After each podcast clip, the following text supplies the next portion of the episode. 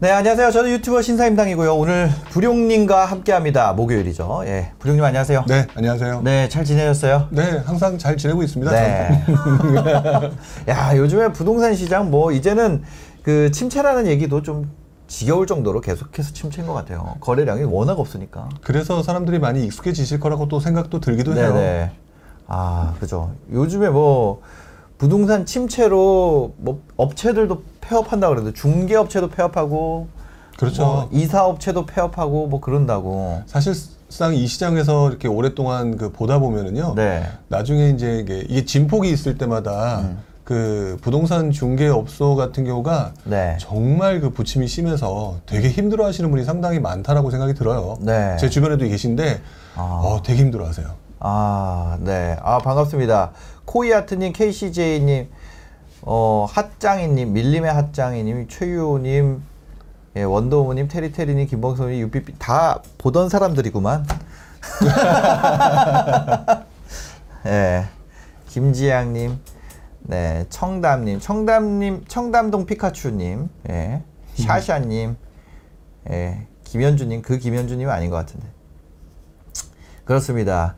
불용 아 저희가 이제 얼마 안 남았는데 저 이제 매주 좀 안내를 드리려 그래요. 이제 저희가 오늘 방송을 빼면 이제 두 번 정도 네. 예, 방송이 남았고요. 어, 저희 방송 끝나고도 여러분들이 라이브로 불용님을 만날 수 있는 방법이 있습니다. 네, 잠시만요. 어디로 가시면 되냐면요. 화면 한번 보여주세요.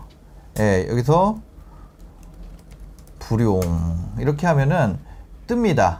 불용의 부지런 TV 뜨는데요. 네. 여기 들어가시면은 어 그대로 여러분들이 이제 뭐 라이브도 참여하실 수 있고 예, 해피님이랑 한 라이브 방송도 있고요.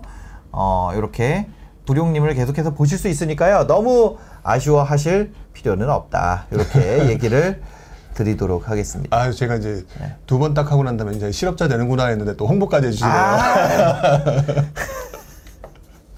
예. 방, 방송 그만두면 여행 가시 아니요 또 다른 거 하죠 뭐 다른 거 하죠 원래 이, 렇게 열심히 하시던 분들은 절대 네. 계속 쉬지는 못할 거라고 생각이 들어요. 또 아, 다른 거 여러 네네. 가지 준비하시고 계시겠죠. 네. 아, 그러니까요. 그래서, 어, 하락기 접어드니 방송, 아, 아니에요. 하락길에서 접는 건 아니고요. 예. 그 뭐 상승, 아, 그런 건 아닙니다. 하락길에서 접는 건 아닙니다. 하락기가 더 많이 나와요, 조회수는. 예, 또, 그렇죠. 저희 주식 관련된 거 접속자 수가 연이어 또 올라가고 있고 이래서 음, 저도 이제 또 다른 거를 하려고 음. 예, 또 준비를 하고 있습니다. 하여튼 그, 그 그래서 예, 이제 그 뭐라 그러지 부동산만 안 하는 건 아니에요. 부동산만 안 하는 게 아니라 제 채널에서 아예 그 뭐라 그래야 될까요? 7월 31일까지만 이제 제가 하고요. 그 이후로는 어 그 뭐라 그래야 될까요? 제가 출연을 안 합니다. 제가 출연을 안 하고 신사임당 채널은 계속해서 어, 운영이 될 건데 이제 제가 출연을 안 한다는 거죠. 제가 출연을 안 한다 이렇게 얘기를 드리겠습니다. 네. 아 그래도 그 안내도 안 하고 그냥 어 갑자기 없어지면 네, 그렇죠. 예, 너무 좀 되게 그러니까. 서운하실 것 예, 예, 같은데요. 그래서 제가 마지막 인, 인사라도 좀 드리려고 그럼 다른 방송은 아예 출연 안 하시는 거예요? 유튜브는? 다른 방송 뭐 다른 데서 이제 초대해 주시면은 뭐 네. 종종 아니 부룡님이 나오라 그러면은 가야죠. 아, 진짜요? 거기, 예, 부룡님 그러면은- 이 여- 지금까지 나와 주신 게 있는데 네. 거기에 아 그럼 나는 안 나갈래요. 이거는 솔직히 뭐 도의적으로 아니, 말이 제, 안 제가 돼요. 그동안 예. 워낙 바쁘시니까 예. 요청을 못 드렸는데 나중에 다시 한번 제가 네. 한번 요청을 좀 드리도록 하겠습니다. 아, 예. 그 저희가 이제 사실 그 뭐야 신사임당 채널 구독자 수나 이런 거는 크게 변화는 없을 것 같아요. 없을 것 같고요. 예. 그 워낙에 네. 사실상 이게 정보성 채널이 있고 어떤 사람의 이렇게 팬덤으로 가는 채널이 있는데 저희 채널 같은 경우는 아, 예. 전문가분들 인터뷰는 계속 진행이 됩니다. 계속 진행되고요. 예. 근데 그냥 제가 제가 등장을 안 할 뿐인 거고. 예. 그렇습니다. 어, 많은 분들이 서운해 하시는 것 같아요. 예, 예. 그렇습니다. 그래서 한- 뭐 안내를 좀 드리려고 오늘이 마지막 아니에요. 아직 2주 남았습니다. 예, 저희 그 21일, 28일 이렇게 그 부동산 좀 아는 선배는요. 20 21일, 28일에 하고 그 이후에는 이제 저길로 예. 그래요. 예. 그렇습니다. 하여튼 네. 네. 오늘은 부동산 얘기, 부동산 얘기 하는데 이거를 알려드리고 또 그 이후에 라이브 방송이나 이런 거는 이제 부룡님 채널에서 계속해서 부룡님이 지금도 하고 계시고 앞으로도 하실 거니까요. 예, 예. 그 부분에 대해서 미리 안내를 드립니다. 예. 저희가 지금 7월 중에는 계속해서 안내를 드리고 있어요. 7월 중에는 안내를 드리고 있고요. 그냥 갑자기 뭐안 하- 갑자기 그냥 말도 없이 안 하면 너무 예의가 아니기 때문에 되게 서운하시겠죠. 아, 그쵸. 네, 그러니까 네. 이렇게 표현해 주시는 게 네네. 오히려 것 기간을. 만들어 주시니까요. 예, 그게 맞는 것 같아요. 네. 그렇습니다. 지금 뭐, 어, 주요 이슈는 이건 것 같아요. 사실 가장 최근, 가장 큰 이슈. 네. 한은에서 빅스텝을 했잖아요. 네네. 근데 금리 더 올라간다는 거잖아요. 네네. 그럼 이제 금리 더 올라가면 대출 받기 더 어려워지는 건가요? 어떻게 되는 거예요? 대출 받기가 어려워진다라기보다는 물론 내 대출 자체도 조금 강화된 건 사실이니까. 음. 네네. 근데 일단 대출 받는 사람들의 심리가 위축되니까 음. 대출 총량이 좀 줄어들 가능성이 높겠죠. 네. 아, 대출 총량이 이제 금리 올라가고 이러면은 부담스럽잖아요. 아무래도 지금 그 뭐 동탄이나 인덕원이나 뭐 대구나 네. 저기 뭐 송도나 네. 인천이나 뭐 이런 데는 또 하락한다 그러더라고요. 네. 이런 데 같은 경우는 받아줄 사람이 더 없어지는 거 아니에요? 그러니까 더 없어지는 거는 맞아요. 네. 왜냐하면 그동안 되게 많이 올랐던 곳이니까. 음, 음. 근데 제가 그러지 않아도 어 요즘 제일 많이 떨어진다고 하는 곳들이 어딘가. 네네. 라고 뭐 이제 많이들 뭐 아시는 뭐 동탄이나 송도나 뭐 이렇게 음. 청라나 이렇게 되게 많이 들어보셨지만 네네. 그 동네를 찾아보면 직전에 제일 많이 오른 동네이기도 해요. 어. 보면은 제가 KB 그 자료 한번 확인해 봤는데 네네. 정말로 많이 올랐더라고요. 그래서 지금 사람들이 네. 어, 흔히 말하는 서울은 뭘 해도 조금 그나마 다행인데 음. 조금 더 이제 외곽으로 가는 지역들 같은 경우는 많이 오른 곳, 곳일수록 굉장히 네. 좀 힘들어지는 그런 어떤 상황이 아마 연끌하셨던 분들이 서울 못하니까 네. 외곽으로 조금 움직이시면서 아. 그런 데 집중하셨고 이제 금리가 인상되고 이러니까 그분들이 네. 이제 충격을 받는 그런 모습이라고 봐야 되겠죠.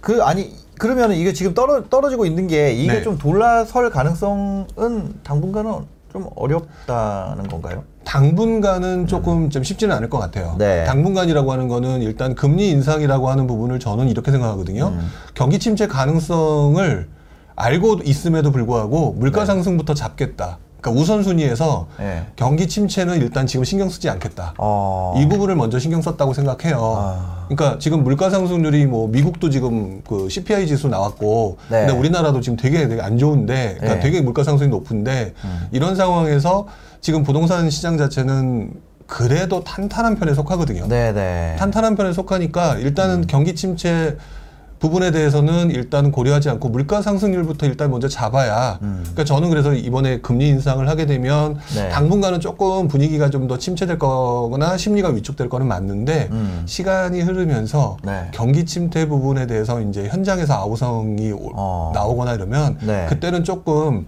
어, 금리 인상 속도를 줄이거나 어. 또는 이제 경기 활성화거나 또는 정부 정책이거나 이런 네. 식으로 또 바뀔 가능성이 있다라고 보고 있어요. 물론 이제 단기적으로는 아니죠. 아, 그 조선일보 기사 한번 보면요. 이런 기사가 있습니다. 거래 절벽 끝에 선 이사 중개업체 줄줄이 폐업하고 감원하고 자영업자들 비모, 비명이 나오고 있다. 이런 이제 이런 얘기들이 네. 나오고 있는데 어, 이전 정도로는 사실 좀 돌아서기 어렵지 않나? 아직 요 정도로는 네. 분야가 너무 좀 이사 업체랑 부동산 중개업체 이 정도가 너무 또 그, 그러니까. 근데 네. 일단은 부동산 시장은요. 네. 굉장히 파급 효과가 큰 시장이라고 뭐 정부도 알고 있다고 생각해요. 네. 그래서 지금 현재로서는 지금 이렇게 폐업이 나오고 악소리가 나오고 이런 부분이 있기는 하겠지만 음. 네. 아까 제가 말씀드렸던 것처럼 경기 침체 부분을 일단 감수하겠다고 봤기 때문에 이 음. 네. 상황을 그냥 지켜볼 것 같고요. 어. 예, 그래서 한동안은 이런 것들이 이제 인테리어도 또 영향을 미치겠죠. 인테리어 시장도. 아, 인테리어 시장이 이제 굉장히 떨어지겠네. 예, 그러니까 집을 안 사니까. 예, 예. 그러니까 인테리어 시장도 조금 주춤할 것이고. 인테리어 시장이 진짜 어려워지겠다. 네. 거기다가 중개업소를 하시는 아. 분들 자체도 그동안 돈을 좀 버셨을 텐데 그동안은. 예. 근데 그분들도 이제 뭐 예를 들어 외식 같은 거 마음 편하게 하셨다가 또 못 하실 거잖아요. 그럼 또 식당까지도 좀 줄어들겠죠. 이제 이런 것들이 계속 파급 효과가 나타나면 아. 네. 시기적으로 어느 정도 시간이 지나면 정부는 항상 어, 그 다음에는 경기 침체를 막기 위해 또 다른 대책이 나왔던 적이 많기 때문에 음. 일단 단기적으로는 그렇다 애매하다. 근데 조금 중기적으로 가게 되면 네. 다시 정책이 좀 바뀔 거라고 보고는 있어요. 어, 하지만 지금은 말씀하신 것처럼 네. 단기적으로 심리 비축은 한동안 이어질 것 같다. 한동안 이어질 것 같다. 네. 야, 그러니까 왜냐면 거래가 없다는 거는 다 전세 전월세 한다는 거니까. 네네. 전월세 많아진다는 건 전세 들어가면서 내가 인테리어 해주진 않잖아요. 남의 집인데. 그렇죠. 그러니까. 하려고 해도 또 최소한으로 하잖아요. 그렇죠. 거의 뭐 거의 안 하다시피 하는 거죠. 네. 뭐 등 갈고 뭐 이 정도인데 네. 도배장판에 뭐 그러고 사는 건데. 네. 야, 그러네. 그러네. 그러니까 이런 것들이 영향을 미치기 때문에 네. 저는 정부가 사실상 지금 부동산 시장이 괜찮다라고 보고 있기 때문에 지금 이렇게 금리 인상을 좀 편안하게 한 건 아니지만 하고 있다고 보고 있거든요. 네. 근데 이제 이게 조금 더 파급 효과가 있고 아, 아마 이제 뉴스 기사에서 이런 것들이 계속 나오게 되면 네. 어, 어느 정도 이제 금리 인상 부분을 물가 상승보다는 어. 또 경기 침체 막는 걸로 네. 어느, 어느 순간 전환할 가능성이 높다고 봐요. 음. 아, 그러니까요. 그 이런 보면은 이제 뭐 미국 기준금리 1% 인상할 수도 있다 이런 네네. 얘기들도 나온다 이렇게 네. 얘기해 주시고 네. 어, 저는 미국도 지금 네. 금리 인상을 하는 게 네. 저 그 많은 분들이 그래서 이제 부동산이 떨어질 거라고 하는데 제가 그러지 않도 어저께 저녁 때 네네. 집에서 미국 지표를 조금 보고 보고 온게 음, 있었거든요. 네. 보고 왔는데 생각보다 부동산 시장이 괜찮아요. 미국도. 어, 미국이요? 네, 어. 미국도 괜찮고 어떤 면에서는 우리나라 시장하고 조금 비슷한 부분이 있어요. 네네. 그러니까 오히려 연체율은 굉장히 좋고요. 네. 연체율도 굉장히 좋고 음. 그다음에 공급이 부족해요. 음. 보니까 네, 착공량도 좀, 좀 아직까지 낮, 낮은 편이고 그래서 어. 저는 미국의 부동산 시장도 침체라기보다는 위축될 가능성이 높다라고 보여지는데 네. 어 그렇게 금리 인상을 하고 이런 것들이 아, 시장이 이 정도면 괜찮네. 그 소, 소비자 물가 지수가 엄청나게 높아졌으니까 네. 결국에는 일단 물가부터 잡자 이렇게 갔을 거라고 보여지거든요. 음. 그래서 저는 부동산 시장이 양국이다. 네. 당분간은 좀 애매할 거다라고 보고는 있는데 어. 저는 미국을 따라가지 않을까. 아, 미국 미국 미국 우리 지금 현재 상황이 좀 비슷해 보여서 미국이 어떤 미국이 좋아요? 아직까지는 아, 아직까지는 네. 예전에 지금 되게 많은 분들이 두려워하시는 게 네, 네. 서브프라임 모기지 사태 우리 금융위기 때잖아요. 근데 금융위기 때랑 비교를 해보게 되면 네, 네. 연체율도 괜찮고 공급도 조금 적은 편이고 네. 그래서 걔네들 시장도 나름대로 그때 우리가 그 걱정하는 그런 상황은 아닌 것 같아요. 아. 그래서 저도 아 미국이 조금 비슷하니까 미국을 좀 지켜보다 보면 우리나라의 앞으로 부동산 시장 방향도 비- 예측이 좀 가능하겠구나. 미국이 이렇게 빅스텝으로 가니까 음. 네. 어느 정도 미국의 영향을 음, 미국의 부동산 시장과 비슷하게 가지 않을까? 네. 이런, 이런 생각도 요즘에 하고 있는 것 같아요. 아, 근데 뭐 그렇게 좀 긍정적으로 보기만 어려운 뉴스도 있습니다. 한번 보면요. 이게 원래 아파트만 그런 줄 알았는데 금리 올라가다 보니까 수익률 떨어지고 그러니까 빌딩 거래도 이런 빌딩이라는 거는 뭐 이제 빌딩인데 꼬마 빌딩 뭐 이런 네. 것도 거래가 지금 엄청 급감하 아 바나나 사놔 가지고 피디님 바나나 좀 여기서 드시지 마세요. 예, 초파리가 바나나를 알겠습니다. 아, 죄송해요. 제 시청자 여러분 죄송합니다. 그냥 피디님 저 사랑하는 거 알죠? 항상 예 알겠습니다. 초파리가 들어와가지고 예 금리 인상의 수익률 어 이 뚝 떨어지다 화면, 화면 보여주세요. 예, 금리 인상의 수익률이 떨어지다 보니까 빌딩 거래도 급감하고 이게 수익률 떨어진 것도 있지만 뭐 대출 이제 금리가 네. 워낙 올라가다 보니까 네. 그런 거잖아요. 이자 이자를 내면은 마이너스인 거죠. 네. 이자를 내면은 그러다 보니까 특히 뭐 강남이나 이런 데는 더 사기 좀 어려운 상황이 아닌가 이런 생각도 들거든요. 그렇죠. 지금 현재 예, 예. 상황으로 저희가 방송을 하고 있으니까 예, 예. 지금 금리 인상 부분이 이 정도로 영향을 많이 미친다라고 네네. 저는 생각을 하고 있고요. 네네. 단 이제 이 부분을 또또 이제 지나고 나서 보게 되면 예, 예. 예전에도 음. 2007년 네. 7년 8년에도 네. 비슷한 현상이 일어났었거든요. 네. 근데 나중에 진짜 그 분위기가 안 좋아지면서 네. 가격이 떨어져 버리더라고요. 네네네. 그러니까 또다시 빌딩 거래가 늘어나는 그런 현상도 있어서 네. 약간 좀 지금 상황에서 보게 되면은 네. 어 되게 안 좋은 건 맞지만 또다시 중기적으로 또 시장 그 미래적으로 보게 되면은 또 어. 기회를 노리는 사람들이 지금 빌딩을 많이 쳐다보고 있는 것 같기는 해요. 아 빌딩. 네. 앞으로 빌딩 시장 어떻게 보세요? 빌딩 시장이요? 예. 지금 뭐 일반 부동산 시장도 조금 애매한 것처럼 네. 빌딩 시장도 좀 애매할 거라고 봐요. 아. 지금 다들 보니까 그래서 지금 서울이나 이런 데는 수익률이 잘 안 나오잖아요. 네네네. 안 나오니까 조금 더 이제 옆으로 가는 그런 분위기고 심지어는 지방 음. 쪽에서 좀 수익률이 나오는 물건들을 찾는 분들이 좀 많아진 것 네네. 같거든요. 네, 그런 상황이기 때문에 어. 일반 부동산 시장하고 똑같은 것 같아요. 서울 중심지였다가 네. 외곽지로 갔다가 음. 그러다 한동안 좀 주춤할 것이고 네네. 네, 그래서 단기적으로는 역시 좀 빌딩 투자도 음. 조금 수익률이 안 나오니까 접근하기는 좀 쉽지 않을 것 같다. 네네. 다만 얘기를 나눠봤거든요 사람들하고 예, 예. 뭐 저도 저도 이제 사무실이 송파에 있으니까 네. 그쪽에 계신 분들이 이제 있는 분들이 있잖아요. 예, 예. 근데 그분들하고 얘기 나누면 뭐 최악의 경우 분위기가 안 좋아지게 되면 가격도 떨어질 텐데 어. 가격이 떨어지면 수익률 나오는 거 그때 들어가면 되지. 약간 이렇게 네. 생각하시는 분도 있는 것 같아요. 그러니까 지금 약간 그런 느낌인 것 같아요. 이 뭐라 그러지? 진짜 아파트 중에서도 네. 뭔가 서울 아파트, 대장 아파트 네. 이런 거 말고 네. 그 대체제로서 올라갔던 것들이 좀 많이 좀 흔들리지 않나? 가장 대표적인 게 이제 아파트이죠 지금. 네. 이런 것도 있습니다. 이거 기사 한번 보시겠습니다. 더블 역세권인데도 안 팔린다. 더블 역세권이면 진짜 좋은 거잖아요. 그렇죠. 근데도 안 팔린다. 도시형 생활주택이 미분양 늪에 빠졌다. 이런 얘기도 나오고 있습니다. 네. 그러니까 이게 풍선 효과로 옆에 올라갔던 풍선들부터 지금 힘들어지는 것 같아요. 그- 맞아요. 지금 예. 그런 부분이 대체재가 문제가 생긴 건데 어. 여기에 한 가지를 또 추가해야 되는 게 네. 대체제라서 별로 인기가 없었던 것들이 인기가 있어지니까 음. 아마도 그 사이에 분양가가 많이 올랐을 거예요. 아, 분양가가. 네, 분양가가 많이 예. 오르다 보니까 그 돈 주고 들어가서 수익을 내기에는 부담스럽다라고 하는 사람이 좀 더 늘어났겠죠. 네네. 그러니까 이것들도 발생한다고 봐요. 어, 그리고 생수기나 이런 것들은 요즘 어때요?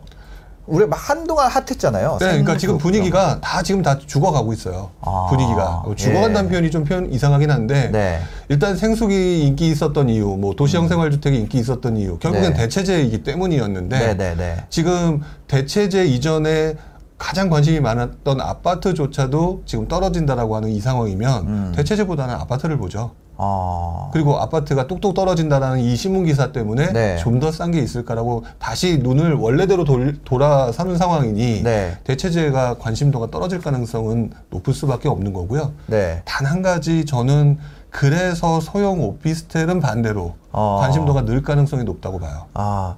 아니 그 뭐야 누리다님이 한국 경제에 애물 단지된 오피스텔 이 기사가 있대요. 그 한번 잠깐만요. 이거 한번 봐볼게요. 오타가 있으셔가지고 바로 복붙이 안 돼서 이거 한국 경제 건가? 어 이거는 아니 잠깐만. 자 한번 볼게요. 자 비즈조선에서도 21년에도 애, 이거 애물단지였고 네. 20년에도 애물단지였고. 자 3시간 전에도 애물단지였어요. 그리고 아 이거 계속 애물단지인가 봐 이거. 애물단지랑 오피스텔 그냥 검색하면은. 예 이거 가장 최근 애물단지입니다. 네. 예 애물단지 된 오피스텔. 취득세 내드릴게요 이게 무슨 얘기죠? 와 그러니까 지금 아파텔이에요, 아파텔. 예. 쉽게 말하면은 그 대체제 아파트의 대체제였던 아파텔 그 음. 중대형이죠, 중대형 아파텔. 아, 중형 오피스텔 취득세 내줄 테니까 네. 그거 팔아 좀 사달라고. 그러니까 주거용 오피스텔이 대체제로서 관심도가 높았다가 네네네. 지금 이제 다시 분위기가 안 좋아지니까 음. 어 이제 부담스러운 거죠. 예. 그러니까 이제 이걸 갖다 내놓는 사람들도 늘어나는 거고. 예. 근데 이제 살려는 사람들은 다시 아파트를 차라리 아파트를 보고 마니까 네. 이 지금 되게 애물단지가 된 상황인 거죠. 아, 그러니까. 아니, 그래서 지금 이런 대체제들이 계속해서 뭐라 그래야 될까요? 좀 더 부담이 생기는 것 같아요. 이런 대체제들이. 그죠? 투자 시장에서 음. 대체제는 정말로 네. 단기 아니면 중기 투자를 해야 되지 예, 장기 예. 투자하면 안 돼요. 그래서 이거 바로 이런 것 때문에. 털고 나왔어야 되네. 네, 그렇죠. 아. 그러니까 물론 이제 주거형이기 때문에 네네. 나름대로 내가 들어가서 산다라고 하면 입지가 좋고 이런 것들은 나중에 다시 네. 분위기를 타고 올라갈 가능성은 높은데요. 어. 어. 정쩡하게 외곽인 경우 이런 경우들 같은 음. 경우는 제가 실제로 2004년도에 네. 그 주거용 오피스텔로 했다가 제가 직접 피를 봤던 경험이 있어요. 아, 주거용 오피스텔이요? 네. 뭐, 어떻게요? 그 얘기 좀 해주세요. 아, 그거요? 예. 어, 저 정확한 연도는 기억이 안 나지 네, 않는데 네. 저 역시도 아, 저, 아, 아닌 게 아니라 저도 오피스텔 갖고 있거든요. 예, 근데, 근데 이거는 걱정돼가지고. 근데 이거는 중대형 약간 중형 오피스텔이었어요. 예, 그러니까 예. 쉽게 말하면 아파텔. 아, 저도 아파텔이래가지고. 예, 아파텔이었는데. 걱정되네. 예. 아 근데 생각보다 그렇게 크게 떨어지진 않았어요. 음. 아, 아, 아니야. 그, 아, 내가 이 얘기 괜히 했다. 그냥 얘기해 주세요. 예. 그러니까 저 같은 경우도 네네. 그때는 이제 2000년대 초반이니까 네. 좀 나름대로 좀 뭐 돈도 많지 않고 이랬던 상황이니까 뭔가 좀 해야 되겠다라는 상황에서 네. 어 아파트가 너무 많이 비싸지잖아요. 어. 그랬던 상황에서 그때 나왔던 사실 아파텔이라는 단어가 2001년인가 나왔던 걸로 기억을 하거든요. 아, 네네. 근데 이제 그때 아파텔이라고 했는데 제가 그때 관심을 가졌던 곳이 음. 중동에 가면 중동 신도시 가면 네. 위브더 스테이트라고 있어요. 어. 위브더 스테이트에 갔는데 네. 그냥 빠져버렸죠. 아, 너무 이뻐서. 너무 이뻐서. 예. 그리고 이제 역세권이고 이제 예. 신중동역 앞이었고 예, 예. 그랬는데 그 물건이 정말 음. 한동안 애를 먹였고 어. 또 입주가 한꺼번에 엄청난 세대 수가 들어오니까 네. 그러니까 이게 지금 종잡을 수가 없더라고요. 어. 그래서 한동 뭐라 그러죠? 2005년 6년도 요때만 하더라도 분위기 타고 막 올라다 오르다가 네. 오르다가 입주할 때쯤 돼가지고 또 물량 쏟아지고 그래서 애물단지가 되고 아. 지금 같은 경우는 그 주변에 있는 30평대 아파트보다 이렇게 비싼 상황이 아니에요. 지금도. 아, 지금도. 네, 지금도. 아니, 그, 그거 파셨어요? 어떻게 하셨어요? 네, 그때 저는 입주 폭탄인 당시에 손해 보고 팔았죠. 아, 손해 보고. 네, 저는 손해 보고 팔았어요. 야 그러니까 저도 그때는 이제 시장이 어떻게 돌아가는지 이런 것들을 정확히 모를 때라 네네네. 그냥 mental이 무너져 버리더라고요. 어, 그러면 그런 거는 어떻게 하는 게 좋을까요? 그게, 아, mental이 어느 포인트에서 무너졌는지 좀 얘기를 해주세요. 아 mental이 무너지는 건 아, 죄송해요. 예. 아, 예. 어 갑자기 이제 아, 네네. 추억은 사람을 싣고 막 이런 건데요 느낌이. 음. 네, 저 같은 경우는 그러니까 사실 네. 그게 아마 굉장히 많은 동이라 음. 그 입주할 때 물량이 엄청나게 많다라고 하는 사실을 간과했었어요. 아. 일단 그게 이제 네네네. 몇천 세대가 되는 물량이었는데 네. 그 물량이 쏟아지는데 그 전에 조금 슬금슬금 올라가니까 아, 네. 더 오를 거야, 더 오를 거야, 더 오를 거야, 조금만 더, 조금만 더. 어. 약간 이렇게 하다가 네. 어, 그 실제로 올라가는 모습도 있었는데 음. 그때 이제 입주할 때쯤 되니까 막 터지잖아요. 네네. 터지고 그래서 굉장히 그 물량을 이제 그 예전 가격으로는 팔리지가 않는 거죠. 네. 그러다 보니까 좀 있으니까 갑자기 이제 마이너스 상태까지 가는 상황을 몇 번 봤어요. 아. 그러니까 그때부터는 거의 멘탈이 무너지면서 아, 나 손해 보면 안 돼. 예, 손해 예. 보면 안 돼. 어. 그러다 시간이 지나니까 손해를 조금만 보자. 어. 이래서 제가 그때 마이너스 피 한 2천인가 1,500인가 주고 팔았죠. 근데 그랬던 경험 때문에 네. 아 대체제라고 하는 상품은 그리고 또 그 이후에는 조금 이렇게 눈여겨 보- 봤던 경우가 있었는데 네네. 눈여겨 봤었는데 생각보다 그 이후에 그 시장이 이렇게 무너지고 이제 이런 상황을 보- 봤었잖아요. 네네. 아 그래도 썩어도 준치라고 아파트가 더 낫구나. 아파트가 더 낫다. 네, 낫구나라는 생각을 어. 하고 지- 그 생각이 지금도 변함이 없어요. 네. 그때 그 경험 때문에. 그래서 네. 저는 대체제 상품은 그 흐름이라는 게 들어와서 흐름이라는 게딱 그거였잖아요. 아파트 대출 규제 때문에 못 하고 아파트 너무 올랐고 그러니까 그 음. 흐름이 아파텔로 들어왔던 상황이었잖아요. 그럼 그 흐름이 어느 순간 또 시장이 바뀌어 버리게 되면 다시 원래대로 원상복귀할 가능성이 높으니 음. 적정하게 먹었다라고 했을 때는 아, 좀 길게 보지 말고 그런 것들은 좀 정리하는 게 맞았을 텐데 네네. 좀 실수했구나. 더더구나 이거는 또 서울이라든지 굉장히 좋은 입지, 뭐 판교라든지 이런 곳이 아니었기 때문에 음. 발생된 현상이기도 했다라는 생각을 나중에 했어요. 그럼 그럴 때 지금 만약에 어 뭐 부천 쪽이든 어디 네. 뭐 외곽 쪽에 네. 내가 상가 뭐 아, 상가 아니죠 오피스텔을 내가 갖고, 갖고 있다면 네. 지금 같은 경우에는 어, 팔 수 있을 때 파는 게 좋을까요? 아니면은 조금 처해진 어, 상황에 따라 다르긴 하지만 네네 어, 경험이 없는 분들은 멘탈이 진짜 무너질 가능성이 높, 을것 같다라고 생각해서 마이너스가 나면 네, 그런 경우는 예. 적절한 수준에서 파는 게 맞을 것 같고요. 어. 근데 이제 그 물건이 예를 들어 내가 주거용으로 사고 있는, 살고 있는 거다. 네. 그러면은 제가 볼 때는 지금은 움직이는 게 좋지 않다고 봐요. 어, 내가 지금 깔고 앉아 있다면 네, 있다면. 아 근데 왜냐- 투자 왜냐면- 투자인 경우에는 다르잖아요. 예, 투자인 경우에는 조금 파는 게 낫다. 예, 파는 쪽으로 생각을 해보시는 게 맞다라고 저는 생각이 들고 왜냐하면 그거 팔고 더 나중에 엑기스인 네. 아파트에 해당되는 물건들이 떨어졌을 때 사면 되는 거잖아요. 아 아파트를. 예, 그렇게 하면 저는 이제 갈아타기 개념으로 보통 저도 네. 어, 상승장이든 하락장이든 갈아타기를 하면서 점점 위치가 좋은 데로 가라란 말씀을 계속 자주 하는데 음. 네네. 그런 식으로 하려면 대체제처럼 중간중간 음. 생각이 바뀌면 다시 원래 아파트로 가는 그런 것들보다는 네네. 어,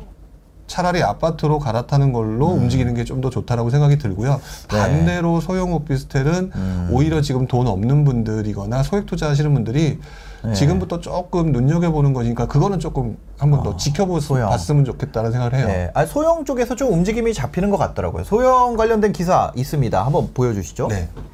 예, 연합뉴스 기사인데요. 소형 저가주도 아파트 시장 서울 40제곱미터 이하 매매가 20%가 40제곱미터 이하라는 거예요. 40제곱미터 이하 아파트가 와. 많지가 않죠, 사실은. 예. 많지가 않고 사실 거래량 자체가 굉장히 적은 상황이라 네네네. 이 20%라고 하는 부분을 너무 크게 받아들이실 필요는 없다고 생각은 어, 들어요. 네네. 근데 그럼에도 불구하고 어. 좀 신경을 써야 되는 게 살려고 하는 사람들은 네. 결국 이 사람들도 이동했다라고 봐야 되거든요. 어, 지금 막 천 건씩 거래되고 이러지 않나요? 그러니까 서울 다 털어가지고. 막. 네, 그러니까요. 그쵸. 지금 뭐 천 건 미만 지금 현재까지 그 천 건, 이천 건, 뭐 심지어는 지금 몇백 건, 네네. 뭐, 뭐 이런 식으로 지금 거래가 되고 있기 때문에 거기서 거래되는 양이 사실상 총량이 많지 않기 때문에 어. 이게 시장에 엄청난 영향을 미치는 건 아닌데 네. 지금 두 가지 때문에 저는 조금 눈여겨봐야 될 거라고 생각이 아, 들어요. 두 가지. 어떤 건가요? 첫 번째가 지금 어쨌든 살려고 하는 사람들, 실수요자들은 지금 내 돈에서 지금 연끌하면 안 된다고 하니까 네. 지금 구매하고자 하는 대상물이 지금 바뀌고 있다. 소형으로. 아, 중소형으로. 돈이 부족해서. 네, 돈이 부족해서 바뀌고 있다.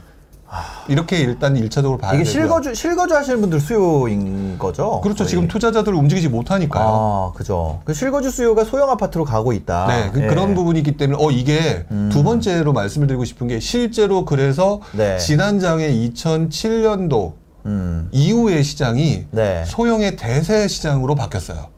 지난장에 언제? 2007년 이후에요. 2007년 이후에 네. 그럼 거의 완전 초급물 아니에요? 네. 금융위기 오기 직전이니까. 아, 그러니까 2007년서부터 그 2007년, 그러니까 2005년, 2006년도에 굉장히 많이 올랐잖아요. 네네네. 그때는 중대형 위주로 올랐다가 네. 그 다음에 중형이 올랐는데, 네. 그러니까 젊은 분들 20대 그 당시 20대, 30대들 네. 연끌도 쉽지 않은 상황 네. 이제 하려다 보니까 음. 이제 아무래도 소형 아파트 만 네. 해당이 되는 거예요. 아. 또 소형 아파트가 그나마 소액으로 투자가 그나마 가능했고 네네. 이제 이러다 보니까 소형 아파트가 인기가 있었었거든요. 음. 그래서 그 시장이 나중에는 제가 기억하기로는 2014, 5년 이전까지 직전까지 네. 소형 아파트가 흔히 말하는 대세 시장. 그래서 제가 음. 실제로 예전에 2012년, 3년, 4년 요때 전후로 사람들이 소형 아파트만 사람들이 살려고 했었어요. 어. 실제로 그때 그 뭐죠? 저기 우리 재건축 아파트 보게 되면 네네. 재건축 아파트의 그때 조합원들을 보게 되면 음.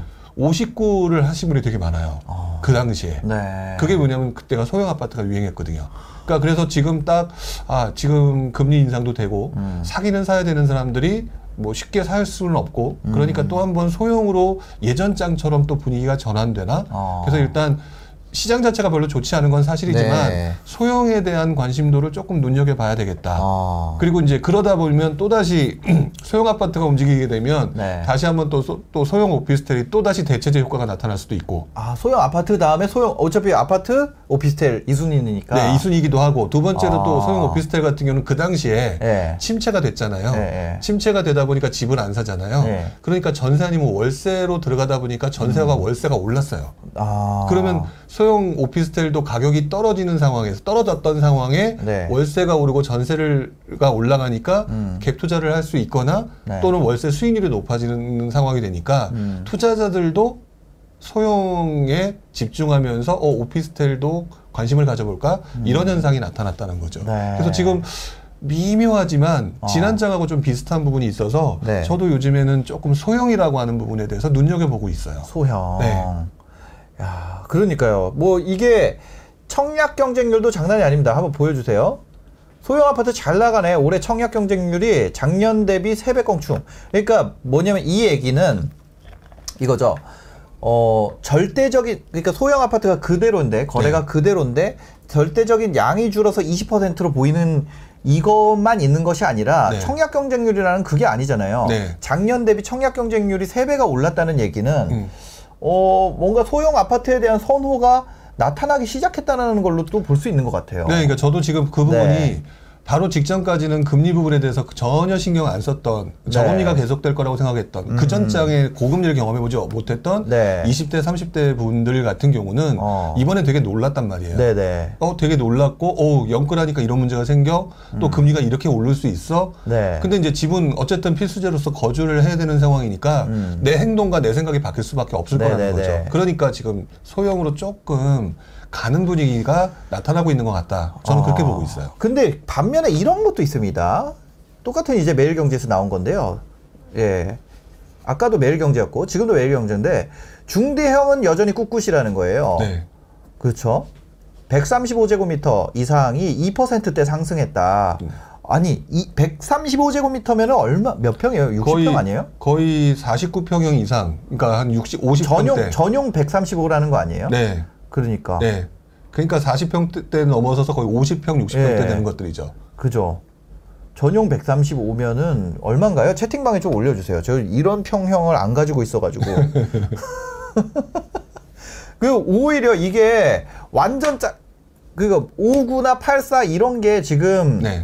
그런 게 빠지고 음. 이거 위아래에서는 올라가고 이, 이런다는 거 아니에요? 그게 그냥 단순히 이게 왜 오르지라고 생각하면 그럴 수 있는데 예.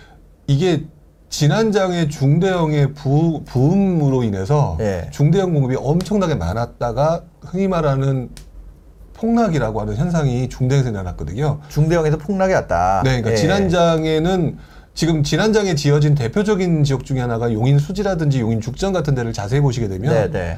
중대형 아파트가 많아요. 네, 작은 게 없죠. 네, 그게 네. 뭐냐면 그때 중대형 아파트가 인기가 많았기 때문이었거든요. 어. 근데 지금 중대형 아파트가 그때 그리고 난 다음에 제일 많이 떨어졌던 데가 바로 수지와 용인 같은 용인 죽전 같은 데였거든요. 네, 네. 그러니까 그러다 보니까 그 이후에 분양을 안 했어요. 어. 지금까지도 분양을 잘 안 하고 있는. 그래서 공급이 네. 어마어마하게 부족하다고 봐야죠. 아.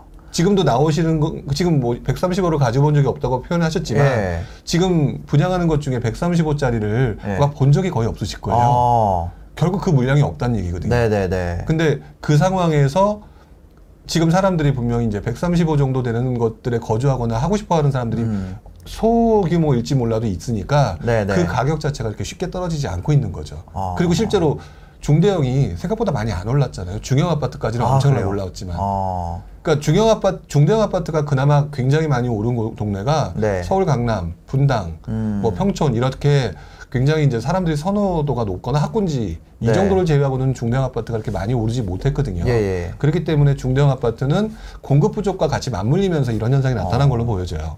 그러니까 전용 135제곱미터면은 이게 거래 뭐죠? 그게 55평이라고. 예. 전용 135. 그러니까 사람들은 다 중대형 음. 살고 싶어하는 욕망은 있잖아요. 네, 네, 네. 음, 그러니까 살고 싶어하는 사람들이 있는데 이제 너무 많이 그동안 중, 중형 아파트가 올라서 음. 넘어가는 사람은 존재하는 거예요. 네, 네. 근데 이제 물량들이 별로 없으니까 어. 분양은 하는 데가 별로 없고 네. 그러니까 기존에 있는 구축 기축들을 한테서 움직여야 되는 거니까 음. 중대형이 의외로 안 떨어지는 거죠. 네. 근데 이 말은 바꿔 말하면 진짜 이렇게 보셔야 되는 것 같아요. 네. 직전에 직전에 음. 가장 많이 오른 곳들은 네. 약간 좀 사람들의 수요가 과수요가 붙어서 오른 만큼 지금 많이 떨어지고 있는 거고 어. 오히려 그런 가수요가 붙지 않았던 곳들은 그만큼 떨어짐에 강하다라는 거예요 지금 네. 음. 지금 상황에 그럼 지금 같은 경우에는 네. 그 중 지금 소형 사야 돼요? 중대형 사야 돼요? 이게 지금 사람들이 할 수 있는 사람들이 나눠져 있어요. 아, 예, 예. 나눠져 있어서 저는 개인적으로 지금 뭐 중형 아파트 정도에 살고 계신 분이고 많이 네. 음. 오른 것들을 가지고 계시다면 저는 지금도 중대형을 계속 분양하는 걸 저도 거의 못, 보- 못 봤거든요. 네네. 그러니까 중대형 건너가시는 건 괜찮다고 생각해요. 자, 아, 아, 근데 이거 너무 비현실적이었고 제가 다시 할게요. 네. 다시 이게 좀 현실적인 걸로. 나 네. 84 살고 있어요. 네. 근데 급지를 한 급지 낮추면은 네. 하- 뭐 경기 외곽이 많이 빠졌잖아요. 네. 낮추면 내가 큰 걸로 갈 수 있어. 네, 네. 한 급지 올리면은 작은 걸로 갈 수 있어. 음, 음. 그둘 중에 어디로 가는 게 맞을까요? 불용은 네. 하급지로는 안 가요. 알겠습니다. 아 진짜. 네. 만약 나 84인데 59로 하면서 상급지 간다.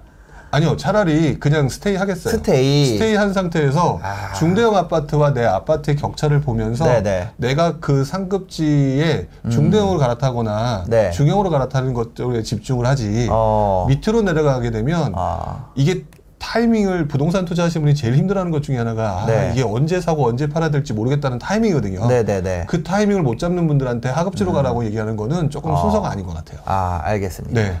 아, 3인칭으로 얘기하셨어요. 불용은 하급지로는 안 갑니다. 그러니까 저한테 항상 그렇게 물어보셨던 것, 저한테 물어, 아. 제 생각을 물어보셨던 것 같아서 아, 이제는 이제 한 1년 네. 하니까 아, 네네네. 예. 어. 음. 정석은 면적 줄여서 상급지라고 하던데, 어, 그러니까. 불용은 하급지로는 안 간다. 역시, 그, 그거 같아. 연어 같으세요. 네. 연어. 연어. 아, 그게 투자의 기본인 것 같아요. 아, 아, 그러니까 네네네. 내가 살고 있는 곳이 하급지인데 난더 이상 이 정도면 만족해. 네. 그러면 그만이겠지만 네.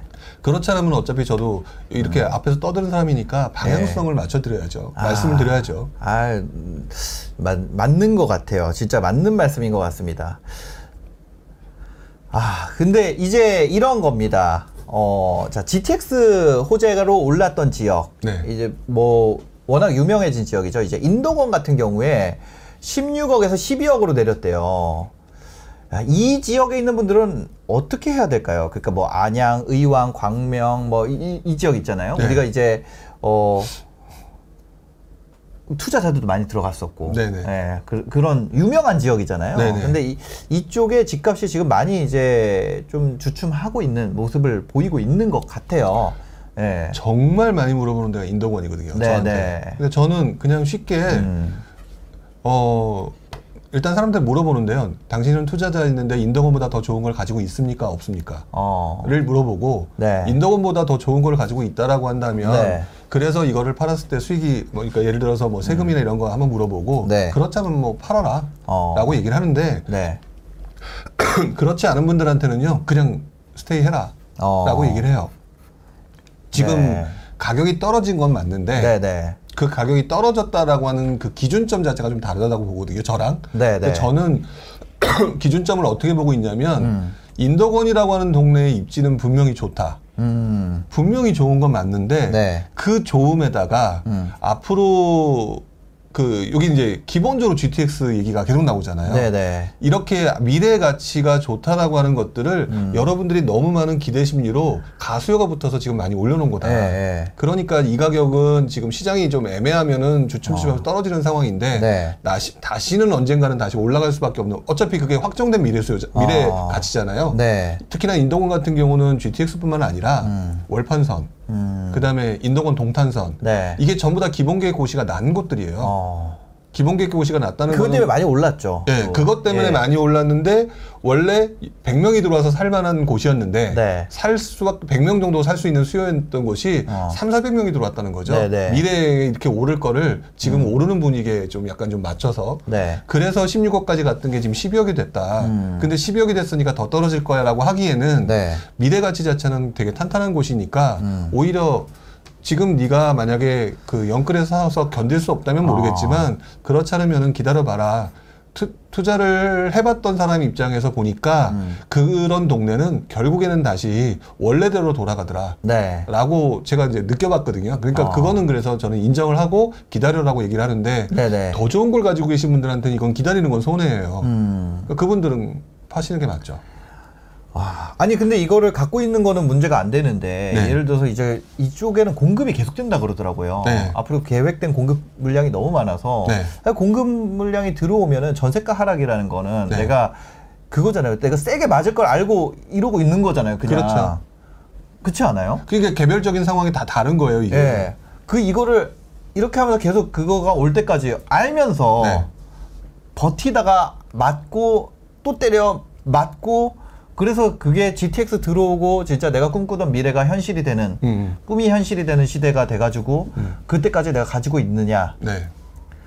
제가 볼 때는 예. 지금 제가 이렇게 말은 이렇게 하잖아요. 예, 예. 어, 그 기간이 지금 뭐 GTX가 들어오고 그다음에 뭐 인덕원 동탄섬 뭐 월파선이 들어오는 시간은 아마 10년 후가 될 수가 있겠죠. 네네네. 10년까지 가지란 얘기를 말씀드리는 게 아니에요. 네네. 제가 볼 때는 그 전에 어. 또 다시 시장이 바뀌면서 네. 또 다시 인덕원이라고 하는 그 호재를 음. 뭐 떨어졌지만 그때는 사람들이 안 들어와 있을 거잖아요. 네네. 그래서 가격이 어, 이 정도면 괜찮아라고 또 들어오는 또 다른 수요들이 있으니까 음. 그때 또 팔고 또 더 좋은 데로 가면 돼요. 네. 그러니까 인덕원 동탄이라고 하는 동네는 나 아니고도 들어올 수 있는 되게 많은 동네다. 음. 그러니까 지금은 10년이라고 하는 20년이라고 15년, 20, 년 이렇게 기다리라고 말씀드리기보다는 네네. 지금은 아무리 팔려고 내놔도 안 팔린다. 안 팔릴 거예요. 아, 어차피 안 팔린다. 네, 어차피 안 팔리는 거를 예. 그 파는 방법이 뭔가요 물어봤 물어봤자 뭐 예. 국어 대가리 위에다 거, 어, 걸어놓으세요 이럴 수는 없잖아요. 금매에 그러니까 최저가에 내가 한 더 깎아서 팔면은 좀 팔리잖아. 근데 그게 진짜 침체장이면요 예. 그래도 안 팔려요. 어, 아, 지금은 그래도 그 정도 그 정도는 아니거든요. 그 정도는 아니니까 그러니까 괜찮긴 한데 그렇게 네. 파시는 분들이 분명히 있을 거고 저도 그거를 갖다 막지는 않아요. 네네. 근데 이것들을 갖다가 내가 이제 그래서 아까 제가 투자자냐 실수요자냐를 여쭤본 이유가 음. 네. 실수요자들은요 일단 엉덩이 깔고 있으면 어. 거기서 그, 거, 그 거주하면서 네. 그 동네 인프라 또 이용하시고 음. 이제 어느 정도 하다 보면서 계속 기회를 노리면서 더 좋은 데로 갈아탈 수 있는 꼭 네. 인덕원 같은 데가 또 다른 동네에서 안 나오겠냐 이거죠. 어. 그러면 인덕원이 어느 정도 지금은 흔히 하는 말로 떨어지는 칼날이니까 분위기가 안 좋아서 안 오지만 네. 분명히 수요 누군가 들어오거든요. 어. 그러면 그분한테 10년까지 갈 필요도 없이 팔고 예. 지금 인덕원과 동탄 같은 청라 같은 송도 같은 그런 쪽과 또 동일한 상황에 있는 동네로 들어가는 만약 상급지라면 아, 네. 저 같으면 그런 방법을 택하겠어요. 야, 인덕원에 상급지 갈수 있는 계획을 세워볼 만한 지역은 어디가 있을까요? 일단은 가장 대표적인 것 중에 하나가 그런 거겠죠. 예를 들어서 둔천주공이 지금 되게 문제가 아, 많잖아요. 네네네. 근데 둔천주공 입주를 해요. 만약에 잘 끝나서. 네. 그러면 그 만세대가 넘는 물량이 들어오게 되면 아. 분위기가 강동구나 송파구 지역에 또 문제가 될 수 있지 않을까요? 거기 거기 들어오잖아요. 그 거의 인덕원까지도 더 안 좋아하실 것 같은데. 그러니까 시장 상황이. 시장 예, 상황이 예, 예. 상승장과 침체장이라고 하는 상황과 네. 그다음에 그 상황과 상관없이 입주 어. 물량이라든지 뭐 이런 네. 것들의 상황이 서로 서로 엇갈려 되는 경우가 은근히 많아요. 네 네. 저거 같은 경우도 그게 몇 번 경험하다 보니까 음. 네. 그러니까 그렇게 하는 게 맞다라고 생각이 드는 거고 네네. 가장 얘기 많이 하는 것 중에 하나가 이제 2008년 잠실 입주 상태 어. 그때 생각해 보면 네. 다들 무서워했지만 음.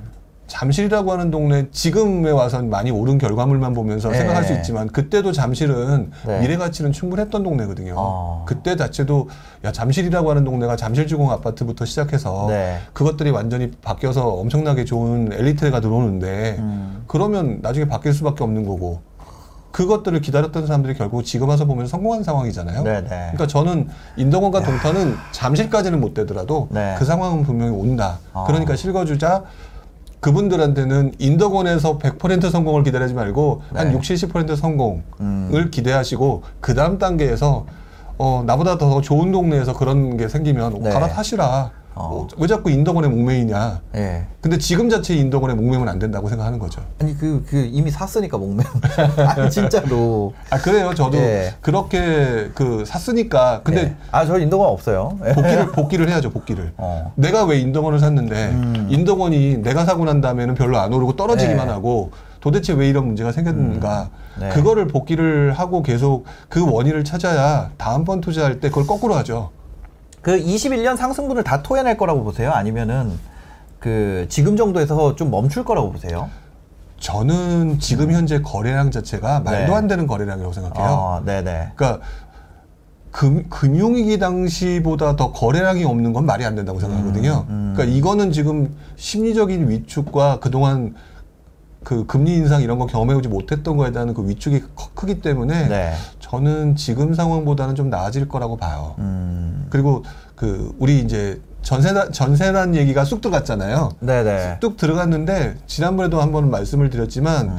8월에 뭔가가 짠하는 게 아니라 네. 8월 이후에 9월, 10월, 11월, 12월 이런 식으로 해서 네네. 전세 가격 움직임이 조금 더 나타날 수 있을 가능성은 저는 여전히 존재한다고 보거든요. 음. 이- 지금도 뭐 어, 살려고 하면은 전세 들어가려면 네. 1억 5천씩 더 줘야 된다고 하는데 아하. 그런 것들이 있기 때문에 저는 지금 이 가장 최악인 상황인 것 같아요. 지금 네.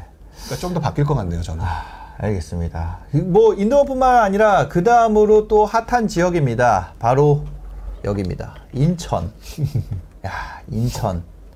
사람들 관심이 진짜 많죠. 인천에 이제 공급이 엄, 어마어마하다는 것도 알고 네. 또 하락했고 네. 그리고 또 인, 인천이라는 지역이 사실 서울 접근성으로 보면은 뭐 떨어지지 않거든요. 그렇죠. 그래서 이제 그리고 이제 인천 자체적인 수요도 있고 네. 서울의 출퇴근 수요도 있고 그래서 두 수요는 빵빵한데 네. 이제 인천에 이런 얘기가 나왔습니다. 보시면 하우스 푸어가 될 판이다. 어, 인천 집값이 많이 빠지고 있나 봐요. 지금 네, 서울, 경기, 네. 인천 중에서는 인천이 가장 안 좋아요. 아, 특히 이제 검단 쪽에 엄청난 공급 물량이 있다는 얘기가 또 있더라고요. 네네. 예. 앞으로 인천 같은 경우는 어떻게 대응하는 게 좋을까요? 인천은 네. 역시 이제 좀 인덕원하고 좀 비슷한 부분일 것 같은데요. 네네. 투자자들은 좀 고생할 것 같아요. 어. 네. 투자들이 가장 많이 들어간 곳들 네. 생각해 보면 아마 뭐 대표적인 게 송도일 거고요. 아, 그죠, 그죠. 그 청라일 거고. 송도 청라. 네, 그렇죠. 그다음에 검단. 네. 이제 그런 곳들이거든요. 네. 근데 이 곳들이 그 중에서 이제 제일 많이 오른 곳 하면 이제 대표적인 게 송도잖아요. 음. 이제 송도라고 하는 부분들, 근데 결국에는 이게 투자자가 들어갔단 말이에요. 네. 투자자가 들어갔기 때문에 투자자가 들어간 곳- 곳들 같은 경우는 한동안 애를 먹을 가능성이 있을 것 같아요. 음. 근데 저는 아까도 말씀하셨던 것처럼 여기 실거주자들이 워낙 많이 사는 동네잖아요. 네네. 많은 동네이기 때문에 어. 저도 어떤 선까지 떨어지고는 하방이 다져질 거라고 보여지거든요. 어. 그러니까 하방이 다져지는 구간이 나타나게 되면 저는 인천은 들어가셔도 된다라고 생각을 해요. 아, 지금 현재. 예. 오. 근데 지금 자체는 어, 떨어지는 칼날이고 심리가 워낙 위축된 상태에서 제가 들어가라고 얘기하면 욕을 워낙 많이 먹어서 네.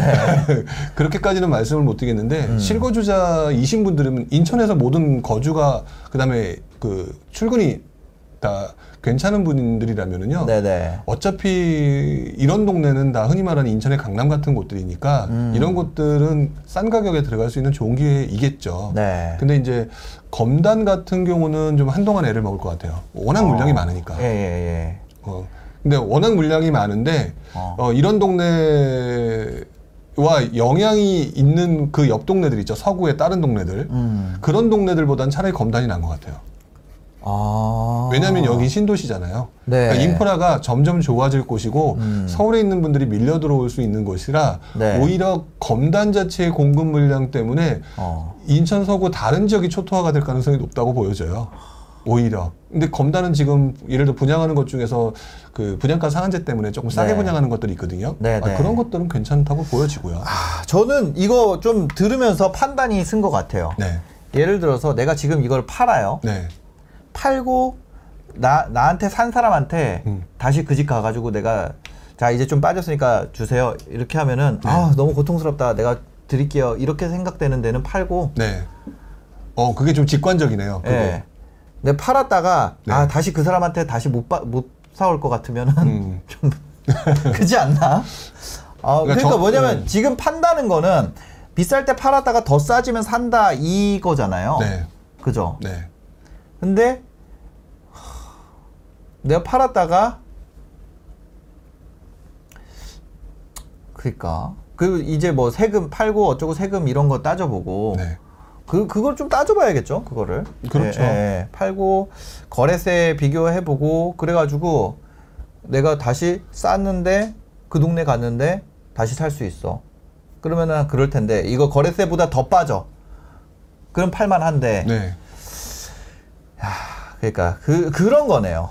예. 그러니까 부동산이라고 하는 게 음. 생각보다 그러니까 그 금액으로 보면 엄청나게 떨어지는 게 많거든요. 네네. 근데 보면은 올라간 폭에 비해서 음. 그 이하로 그 이상으로 떨어지는 경우는 극히 드물거든요. 예. 그러니까 만약 내가 지금 산 상황이 어. 조금 지금 현재 가격보다 훨씬 더 좀 싸게 샀다. 이러면은 이분들은 네네네. 특별하게 지금 요즘 분위기도 좋지 않은데 자꾸 움직이려고 하지 말고 그냥 어. 스테이 하시는 것도 게- 스테이 하시고 난 다음에 그, 시- 그 동네가 돌아가는 분위기를 보는 게 네. 조금 더 나을 것 같아요. 아 검단 검단 검단 김포. 네. 김포 진짜- 같은 경우도 예, 좀 예. 영향이 좀 있겠죠. 그러니까 김포도 많이 빠질 것 같은데. 지금 김포가 별로 안 좋아요. 네. 그게 왜 그러냐면 이제 검단 때문이죠, 사실. 그죠 그죠. 야. 김포 같은 경우도 지금 입주 물량 자체가 많지가 않거든요, 김포는. 네.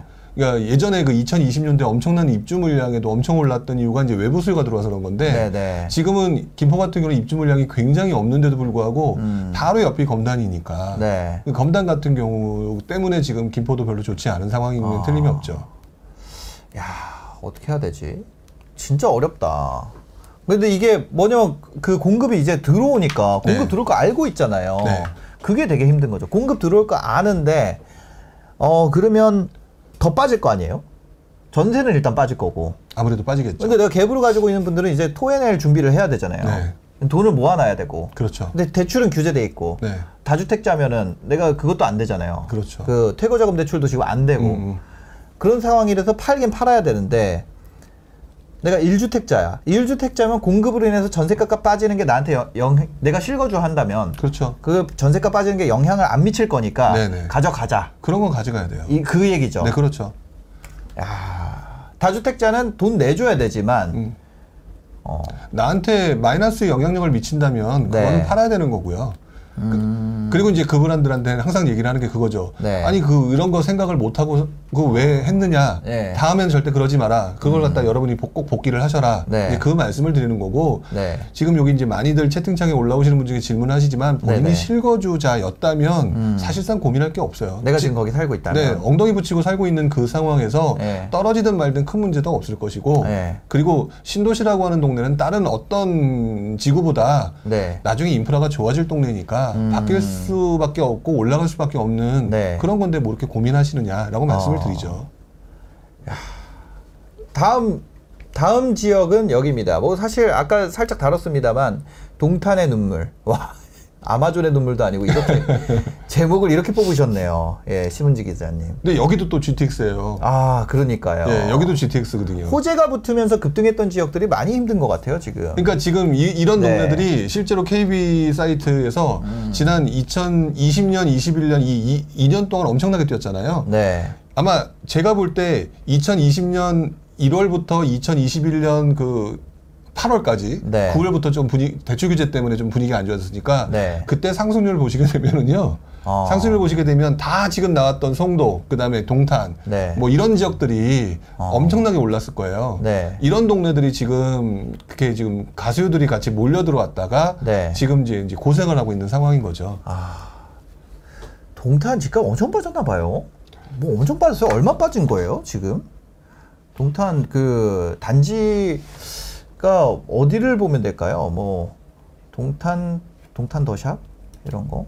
아, 어.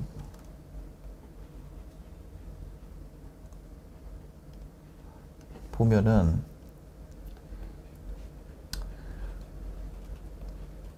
어 그러니까 이게 20년에 네. 이렇게 됐잖아요. 21년 그쵸. 이렇게 되고 다시 제자리 8억 8억 7천 네. 8억 8천에 나와 있네. 그 동탄 엄청 빠졌구나 진짜. 근데 지금 바로 요 상황에서 와. 바로 2020년 직전에 샀던 사람들과 지금 가격이 아마 비슷할 거예요. 여기서 지금 보니까. 그러니까요. 이, 예, 이분들은 사실 떨어질까 걱정하시는 것 같은데 네. 제가 볼 때는 이분들은 그렇게 손해 볼 상황이 아니기 때문에 스테이 하시게 되면 크게 문제는 없다고 봐요. 그러니까 이때 샀던 분들 네. 2020년 7월에 샀던 분들은 다시 제자리 됐잖아요. 네, 제대로 된 거죠. 근데 다시 이 가격 갈 거다. 네, 그거는 이제 어, 갈 수밖에 없는 게 왜냐면은 예를 들어서 GTX를 생각하고 지금 들어간 거잖아요. 네. 예를 들면, 예. 그러니까 호재를 보고 들어간 거기 때문에 미래 GTX를 타고 움직이는 몇 년도인지 모르겠지만 그 어. 시점에 이 정도 될 수 있는 가격들을 기대 심리로 인해서 그 각도를 주고 들어가 버린 거잖아요. 예. 근데 그 가격만큼 떨어진 거죠. 야, 84 이거 다 전체 그거거든요. 다 단일 평형이거든요. 네, 가격 순으로 보면은 전체 면적 맞지? 8억 8천, 8천 5층, 8천 3층. 동일배분 묶어볼까? 8천, 8천, 1층, 9억. 아, 10층인데 뭐 약간 얘기 잘하면은 8천에도 되겠다 이것도. 그렇죠. 약간 내고가 가능한 거죠. 그러니까 9억 5천 10억 높은 가격선을 보면은 여전히 14억에 부르는 분들도 있고 네. 13억 와 이렇게 호가가 많이 퍼졌네 근데 이분들의 물건이 과연 팔리겠느냐 이거죠. 이이 효과는 위에는 사실 없는 없는 거고 그렇죠. 밑에가 정리가 돼야지 되는 건데 그렇죠. 이제 야 그니까 이게 뭐냐면 평균가로 나오니까 그러니까 네. 하나 찍혔다고 그 지수가 바뀌는 건 아닌데 네. 이제 위에 게 매물이 똑같은 가격이 계속 찍히면서 이제 아파트 거래 지수는 계속 이제 내려갈 거거든요. 네. 그러니까 이거 KB도 지금 보면은 하위 평균가 9억 2천 잡아주는데 이거 8억 8, 억대 거래되면은 이게 그쵸. 이게 이제 이게 내려가면은 대출도 더 줄어들고 대, 이게 악순환이거든요. 대출 그렇죠. 더 줄어들고 대출 더 줄어들면 또 못 사고 대출 더 줄어들고 또 내려가고 또이 KB 부동산에 그거에 빠지는 거죠. 그렇죠. 그럼 결국 현대해상 가야 돼요. 왜냐면 1층 일반가 잡아주니까. 음, 음, 2층 상한가 잡아주고 네. 2층 이상. 음. 거기 갔다 오셨군요. 아, 아, 옛날에 옛날에. 옛날에. 요즘도 그런지 모르겠어요. 네. 옛날에. 그러니까 이게 대출의 악순환인데 그럴 가능성이 있겠네요. 그러니까 제가 그래서 작년 네. 작년에 예, 그러니까 예. 지금 작년부터 제가 연끌하지 말라는 얘기를 되게 많이 했던 이유가 바로 여기서 나, 그 이번에 경험해 보시니까 아마 많이들 느끼실 거예요. 네. 작년에 엄청나게 올라갈 때 연끌하지 말라고 하는 말을 이해를 못 하셨던 분들이 상당히 많으셨을 텐데 네. 지금 와서 보게 되면은 아 연끌을 하고 난 다음에 이런 상황이 발생됐을 때내 네. 상황이 어떻게 되는구나 아. 라는 거 되게 많이 느끼실 거라는 거죠. 음. 이런 상황에서도 아 그러니까 저는 궁금한 게 이런 상황에서도 네. 어 이거를 버틴다는 네. 거예요. 예. 그러니까 실거주자라면 실거주자면 아무 문제 없다는 이걸 거죠. 보면서? 네. 제가 버텨봤거든요. 예. 버텨봤는데 네. 지금 생각해 보게 되면 지금 제 이제 제가 이제 전세를 주고 있는 집 중에 하나가 있는데 네. 그 집이 제가 처음에 구입을 한게 음. 어. 이제 갑자기 생각나는 집 하나가 얼마 전에 계약했던 그집 네네. 하나가 생각이 난게 네. 있는데 어 그 집이 처음에 집을 살 때가 제가 아마 2억 7천 주고 샀을 거예요. 네, 네. 근데 그리고 난 다음에 4억 3천까지 올라갔다가 음. 그다음에 3억 2천까지 떨어졌어요. 네. 근데 지금은 또 다시 7억 5천이에요. 음. 그러니까 결국- 잠, 잠시만요. 아니 이거 손오공님 메시지 왜 삭제한 거예요? 아유 너무 아유 그걸 모르겠어. 예, 손오공님이 이런 애드립 도움이 됐는데 이렇게 얘기하셨는데 예, 왜 왜 왜 삭제된 거예요? 아 너무 너무 엄격한 것 같아요. 그냥 얘기해도 되는데 아, 제 욕해도 돼요. 저 방송 몇 번 안 남아가지고 예, 그냥 예 알겠습니다. 어쨌든 그래서. 저는 지금 말씀드렸던 것처럼 그 단기적으로는 그런 고민들을 하시게 될 건데 네네. 저는 오히려 그때 음. 그 고민하면서 빠져나갈 구멍을 찾기 위한 다양한 공부 네. 이게 더 도움이 됐기 때문에 어. 실거주자이신 분들은 이 상황이 견뎌낼 수 있는 상황이라면 조금 더 지켜보면서 네. 방법을 찾아보는 과정을 경험해 보시라고 자꾸 얘기를 하는 거지 어. 다른 의미는 아니고요. 네네. 근데 이제 이걸 갖다 팔아라 말아라고 하는 부분이 명확하게 가셔야 되는 분들은 다주택자분들이 지금 고민을 하셔야 되는 문제인 것 같아요. 아, 알겠습니다. 네. 그뿐만이 아니라 사실 현대해상뿐만 아니라 기업은행도 어, 1층 일반가 해줬던 걸로 기억이 납니다. 예, 여러분들 좀. 예, 그렇습니다. 욕해도 됩니다. 뭐, 저 욕하면 뭐, 괜찮아요. 예. 그렇습니다. 그뿐만 아니라 뭐 이런 송도도 보면은 6억 하던 게 3억 5천 한다. 뭐 이런 얘기가 있거든요. 네. 이건 너무 심한데 6억이 3억 5천 됐다고요? 저도 약간 이게 제목에서 조금 뭔가 마사지가 있는 거 아닌가 싶을 정도로 너무 크게 네. 떨어진 것 같다는 느낌 드는데 송도 계신 분들 혹시 지금 계신가요? 송도 계신 분들이 계신가요? 송도가 6억 하던 게 전세 계약인가요? 어, 예. 아, 그러 니까. 전세네요. 아, 전세가. 네, 송도 예, SK뷰. 네네네. 송도 SK뷰 전세가 네. 그랬다. 예. 아, 이건 전세 소식인가 봐요. 네. 아. 근데 지금 그만큼 물량들과 그다음에 분위기가 네네. 안 좋은 것들이 다 같이 맞물려서 돌아가는 건데. 역전세. 근데 역전세 역전- 얘기네요. 근데 이거는. 역전세도 나중에 다시 돌아가잖아요. 네. 다시 원래대로 돌아가는 것처럼 어. 가격도 어느 순간에는 돌아가는 경우가 많기 때문에 네. 저는 여러분들이 어, 연끌하지 않으신 분들 같은 경우는 조금 여유 있게 좀 보셨으면 좋겠어요. 음. 네. 그 전세가 이 정도 빠지면 전세 빠질 때 어떻게 해요? 전세? 그러니까 이거는 빠질 때 그냥 내가 그냥 생돈 넣어줘야 되나? 어떻게 해야 돼요? 내줄 수밖에 없죠 원래는. 예. 그것도 내주지 말라고 하는 것도 이상하잖아요. 내지 말 수가 없잖아요. 네. 그러니까 이런 경우에 지금 어 요런 경우에 어떻게 해야 될까요? 내 전세 만기가 예상될 때 네. 파는 수밖에 없죠. 이거는 그거는 하셔야 되겠죠. 이런 경우에는 팔 수밖에 없어요. 네, 팔거나 뭐 이제 아니면 세입자한테 네가 살래 뭐 이렇게 얘기를 한다거나 하여튼 네. 방법을 만드셔야 되는 거지. 음. 사실 그렇다고 안 줄 수는 없는 거잖아요. 네. 시, 장의 가격 자체가 그렇게 됐는데. 어. 그리고 더 중요한 거는 그 부분인 것 같아요. 네. 물론 그 사- 순간에는 되게 힘드시겠지만 음.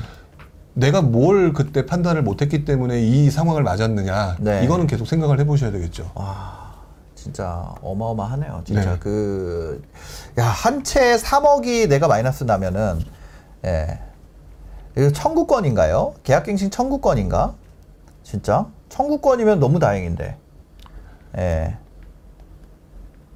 주임사거나 오퍼갱신이겠죠. 그러니까 요즘에는 좀 애매한 게 저도 그런 줄 알았어요. 근데 진짜 빠진 데도 있더라고. 아무래도 있겠죠. 네. 물량들 같은 많은 종 많은 곳들은요. 어, 이거, 이거 한번 볼까요? 이게 전세인지 뭔지 한번, 잠시만요. 저, 그, 아까, 송도 SK 뷰라고 돼 있었죠. 네, 송도 SK뷰를 한번, 잠시만요.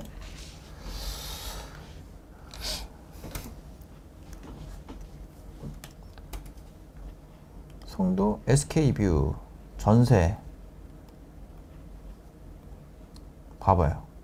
이거 봐 아니잖아. 전세 3억 9천에 매물이 있잖아요. 이게 그 그거면 빈집이 이걸로 나오 전세 매물이 3억 4천에 있잖아. 3억 5천에. 그죠? 아닐 수도 있. 그러니까 이게 전세가 이게 최고 실거래가 6억까지 갔던 거죠. 전세 5억 5천. 근데 아, 전세가가 이게 그건 것 같아. 이게 갱신권이고 계약갱신 했던 것들 예. 가능성이 높겠죠. 이거는 지금 보면 2억 천이잖아요. 시- 그거 갱신권 한 거는 2억 대거든요. 지금 실거래가가 이게 1억 9,950 뭐 이렇게 되는 거고 보면은 3억 대는 이게 실거래 3억 대거든. 3억 5천은 지금 전세가 있어. 이거 뭐 전세가 빠지잖아. 그러네. 저도 그 원래 무조건 이런 거 전세 반토막 나고 이러면은 네. 청구권인가 그렇게 보, 통 생각했거든요. 근데 이제는 청구권 얘기하기에는 기간이 너무 많이 지났어요. 음. 그래서 지금의 이렇게 전세 꺾인 거는 가면 매물이 네이버에 올라올 정도면 금매도 아니라는 거거든요. 네. 그러니까 예. 그래서 예. 전세가 음. 신사임당님 막방 예. 얘기를 지금도 많이 하시네요. 예. 그렇 그렇습니다. 그 그러니까 대출 있는 건가? 예. 그렇습니다. 요게 이제 요즘에는 융자 껴서는 내놓지도 못해요. 뭐 그러네. 전세가 이렇게 빠지면은 요거를 내가 한 한 채에 한 채에 2억 정도 네. 만약에 역전세를 지금 아까 3억이었는데 한 1억 정도씩 난다 그러면 내가 세 채 갖고 있으면 3억을 어디서 구해 와야 되는데 그렇죠.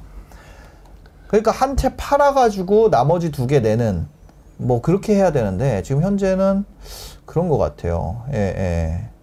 근데 이런 분들 같은 경우는 진짜 그건 팔 수밖에 없죠. 아, 그렇죠. 이런 거는 음. 대응이 안 되죠. 이런 분들한테 빠지면. 음. 이런 분들한테 버텨라고 얘기를 하면 죽으란 얘기밖에 안 되기 맞아. 때문에 그거는 진짜 네. 말도 안 되는 것 같고요. 네, 다주택자 같은 경우에는 다주택자들 같은 경우 사실 매매가 빠지는 거는 그거는 뭐 어차피 기다리면 되는 건데 네. 전세 빠지는 게 완전 거의 직방이거든요. 그렇죠. 한 번 걸리면 너무 힘들어요, 그게. 저도 사실 그 뭐야 매가 빠지고 뭐 거래 안 되고 이런 건 전혀 뭐 걱정이 안 되는데 네. 전세 빠지는 것들 때문에 저도 전세 보증금 내주는 것 때문에 항상 현금을 보유하고 있었던 음. 맞아요. 그런 부분도 있었던 것 네, 같아요. 저도 그래서 그 계속 현금을 보유를 하고 있습니다. 예, 나의 부모님 임당이 오늘 막방 아니고요. 제가 두 번 더 남았습니다. 이 목요일 방송은 두 번 더 남았습니다. 7월 31일까지 제가 하고 예, 그 다음에는 계속해서 신사임당 채널 운영돼요. 근데 이제 제가 출연을 안 한다는 거죠. 제가 출연 안 하고요. 예, 계속 이어서 계속해서 어, 좀 많이 봐주시면은 좋겠습니다. 예, 아님 뭐 어쩔 수 없고요. 종방연 파티.